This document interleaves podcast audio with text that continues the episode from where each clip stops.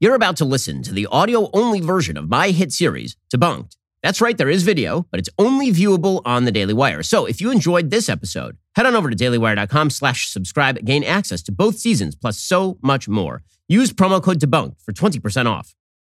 You've heard me talk about how important it is to have a VPN to protect your online privacy, but choosing a VPN you trust is just as important. Now, I like to do research on my sponsors. I only recommend brands to my listeners I believe in. I can say with full confidence that ExpressVPN is the best VPN on the market. Here is why. Number one, ExpressVPN does not log your activity online. Lots of cheap or free VPNs make money by selling your data to advertisers. ExpressVPN doesn't do that. They even developed a technology, Trusted Server, that makes their VPN servers incapable of storing any data at all.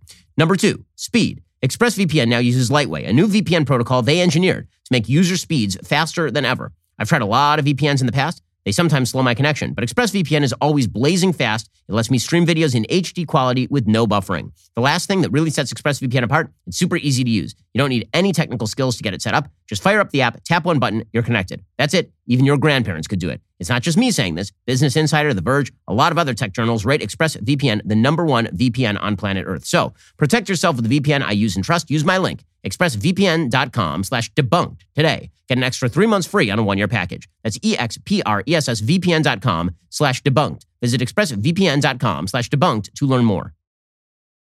If you are a responsible human being, you need life insurance. And here's the thing. You think you have life insurance through your job. Well, it may not be enough. Most people need up to 10 times more coverage to properly provide for their families. In an unpredictable economy, life insurance can offer peace of mind that anyone who relies on you financially, a child, a parent, even a business partner, will have a financial cushion if something happens to you. Policy Genius is an insurance comparison website that makes it easy to compare quotes from top companies like AIG and Prudential in one place to find your lowest price. It could save 50% or more on life insurance by comparing quotes with Policy Genius. Just head on over to policygenius.com, get personalized quotes in minutes, find the right policy for your needs. Licensed agents at Policy Genius work for you, not the insurance companies. They're on hand throughout the entire process to help you understand your options so you can make decisions with confidence. Policy Genius doesn't add on extra fees. Your personal information is private. Policy Genius does not sell your details to third parties. Policy Genius has thousands of five-star reviews across both Google and Trustpilot, and since 2014, Policy Genius has helped over 30 million people shop for insurance. They've placed over $150 billion in coverage. Head on over to policygenius.com right now. Get your free life insurance quotes. See how much you could save.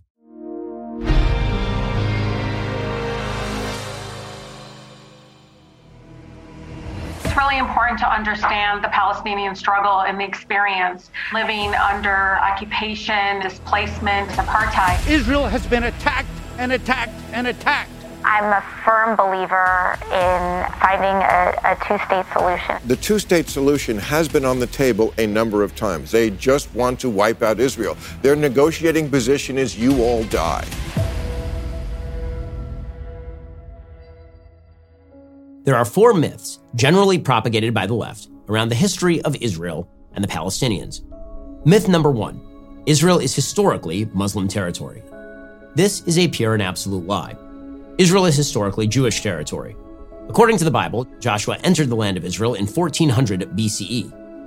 The kingdom of David was founded around 1000 BCE. The first temple of Solomon was built in approximately 957 BCE. By the time we hit the Second Temple, we no longer have to rely purely on biblical records. The Second Temple was built in approximately 515 BCE. The Hasmonean dynasty was founded in 166 BCE. Jerusalem was destroyed in 70 BCE. The Jews exiled from Israel in 136 CE after the defeat of the Bar Kokhba revolt. The Romans, in an attempt to shame the Jews, renamed the area Palestine as an insult. Even during the exile, there was a continuous Jewish presence in the land. Islam was not founded until the 7th century. Arab rule began in 636 CE.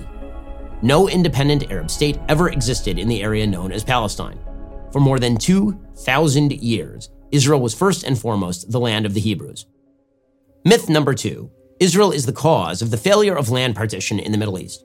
In 1917, Lord Allenby conquered the Holy Land, and the Jews were promised a national home in Palestine by the Earl of Balfour, a policy endorsed by Woodrow Wilson and by the League of Nations, which made Palestine a British mandate. In 1917, the British promised the Jews the entire area of Palestine, at that time, Israel and Transjordan. In 1920, the Arabs began pogroms against Jews in Jerusalem as a sign of anger at the British mandate in Palestine. In 1922, the British government announced in a white paper that the Transjordan area, 70% of the total area of Palestine, would be sliced off and made an Arab state. This would become Jordan. In 1937, the Peel Commission recommended a rump state for the Jews in which the British would retain control over Jaffa and Jerusalem, the Arabs would get the entire Negev Desert and nearly the entirety of Judea and Samaria, and the Jews would get a tiny swath of territory along the coast, including Tel Aviv and Haifa. In 1939, due to Arab pressure, the British restricted Jewish immigration to Palestine, just as the Nazis began World War II and just before the Holocaust. Nonetheless, the Jews sided with the Brits. The Arabs sided with Hitler. The Grand Mufti of Jerusalem, Hasmonean al-Husseini, even met with Hitler and suggested to Hitler that the final solution be extended to Jews in the Middle East. October 1947. 2 shiploads of Jewish refugees from Europe attempt to land in Palestine, only to be turned away by the British and shipped to internment on Cyprus. In 1948, the British mandate ended. Israel declared its independence. David Ben-Gurion read the Proclamation of Independence to 13 other members of the Israel Provisional National Council. Israel had taken its place among the nations of the world. In 1964, with the Arabs still in full control of both the Gaza Strip and the so-called West Bank, the Palestine Liberation Organization was founded, calling for the wholesale destruction of Israel. One of the most extreme anti-Israeli politicians in the Arab world, Ahmed el-Shukeri, the leader of the Palestine Liberation Organization. As the spokesman for 1 million Palestine refugees, he's fanned the flames of hatred for Israel with unflagging energy. In 1967, the Arab League announced the three no's: no peace, no recognition, no negotiations. In 1973, the Arabs launched yet another all-out war on Yom Kippur. Today we're seeing some of the most intensive Syrian shelling of the war here on the Golan Heights since the war began 5 days ago. Israel survived. In 1979, Israel gave the Sinai back to Egypt in return for peace.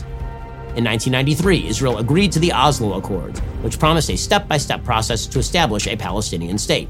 Palestinians, we say to you today, in a loud and a clear voice, enough of blood and tears. Enough! In 1998, Israel conceded more territory to the Palestinian Authority under the prime ministership of Benjamin Netanyahu. For the first time since the signing of the Oslo Accords, we will see concrete and verifiable commitments carried out. Our Palestinian partners will join us in fighting terrorism. In 2000, Israeli Prime Minister Ehud Barak offered Yasser Arafat 91% control over the West Bank in contiguous territory and an Israeli security presence along 15% of the border with Jordan. Arafat instead began the Second Intifada. Palestinian leaders warned the election of Ariel Sharon would bring an escalation in violence. They're not going to let him bring security to Israel. The Intifada is going to intensify. We have to broke the Israeli and Sharon theory of security. Mr. Sharon repeated his pledge that, unlike Mr. Barak, he'll never share Jerusalem. I will watch over Jerusalem united and undivided, with Temple Mount as its center, the most sacred place for the Jewish people. In 2005, Israel unilaterally withdrew from the Gaza Strip, handing it over to the Palestinians. Hamas immediately took it over and began using it as a base for terrorist activity. That continues until this day. The sheer volume of ordnance flying overhead a few minutes ago. Israel's missile defense systems lighting up the sky as they try to intercept incoming Hamas rockets. In 2008, Israeli Prime Minister Ehud Olmert offered even more than Barak did in terms of territory, with some land swaps to maintain Jewish-populated areas in exchange for some Israeli territory. I came here today to extend a hand in peace. Olmert even offered to relinquish Israeli sovereignty at the Temple Mount, the holiest site in Judaism, and the entire old city of Jerusalem to a 5-member non-sovereign international trusteeship. Palestinian Authority head Mahmoud Abbas walked away without even a counteroffer. Israel has accepted virtually every deal ever offered to it, and the Palestinians have rejected every single deal ever offered to them without exception. Myth number 3. Israel expelled all Palestinian Arabs from British Mandate Palestine. This, again, is a lie. Israel's founding documents asked Arabs to stay. Israel's Declaration of Independence, in the middle of an ongoing war with the Arab nations, reads, quote, We appeal, in the very midst of the onslaught launched against us now for months, to the Arab inhabitants of the State of Israel to preserve peace and participate in the upbuilding of the state on the basis of full and equal citizenship and due representation in all its provisional and permanent institutions. Debate has raged for decades over how many Arabs left the nascent State of Israel thanks to expulsion and how many left because they were told to leave by their leaders. An estimated 250,000 to 300,000 refugees left before their homes were even in a war zone. We didn't compel them to leave. They left on their own will, or rather on the will of Arab leaders, who advised them, even before trouble started. The collapse of Arab society during the 1947-1948 war, leaving many Arabs without a means of support, has been well documented. Israel will do everything in its power to help the resettlement of these refugees by paying compensation and by other means. In any case, hundreds of thousands of these refugees ended up in the West Bank and Gaza, which remained Arab territory until 1967. Furthermore, Arab nations refused to take in hundreds of thousands of Arabs, turning their co-religionists into refugees who have maintained that status for literally decades, a situation unparalleled in human history. 62% of such refugees live outside the West Bank and Gaza Strip, according to the UNRWA. They're Palestinian refugees in Lebanon, in Kuwait, in Tunisia, in Jordan. Meanwhile, Israel took in over 800,000 Jews expelled from Arab lands between 1948 and 1951. The UN has never seen fit to ask any of the Arab and Muslim nations that expelled those Jews to give them anything since that expulsion. Myth number 4, Israel is an apartheid state. It is our duty to end the apartheid system that for decades has subjected Palestinians to inhumane treatment and racism. Israel is not an apartheid state. Arab citizens of Israel have the same rights as Jewish citizens. Israel's population is 20% Arab. An Arab party is currently sitting in the Israeli government. An Arab sits on Israel's Supreme Court. The vast majority of Palestinians live under Palestinian rule in the West Bank. There are 0 Jews living under Palestinian rule. The only apartheid state is any state of Palestine.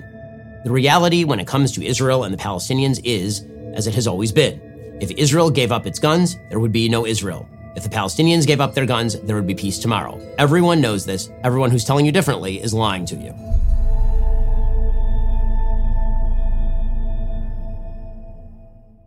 I hope you enjoyed that episode of Debunked. If you become a member today, you can stay up to speed on all new episodes and view the entire first season available right now. Go to dailywire.com/subscribe. Use promo code Debunked for 20% off. We'll get to more on this in just 1 second. First, Pure Talk believes in American values, and that free should mean, like free. So when you switch to Pure Talk today, you'll get a free Samsung 5G smartphone. There's no four-line requirement, no activation fee, just a free Samsung that's built to last with a rugged screen, quick-charging battery, and top-tier data security. Qualifying plans start at just $35 a month for unlimited talk, text, 15 gigs of data, and a mobile hotspot. Pure Talk gives you phenomenal coverage on America's most dependable 5G network. It's the same coverage you know and love, but for half the price of the other guys. The average family saves almost $1,000 a year. So I challenge you to choose a company that actually doesn't hate your guts and shares your values. Let Pure Talk's expert U.S. customer service team help you make the switch today. Go to puretalk.com/Shapiro to claim your eligibility for your free brand new Samsung 5G smartphone and start saving on wireless today. Again, go to puretalk.com/Shapiro to switch to my cell phone company. I've been using them for years. They're fantastic. You'll love them as well. Go to puretalk.com/Shapiro and claim your eligibility on that free brand new Samsung 5G smartphone. Start saving.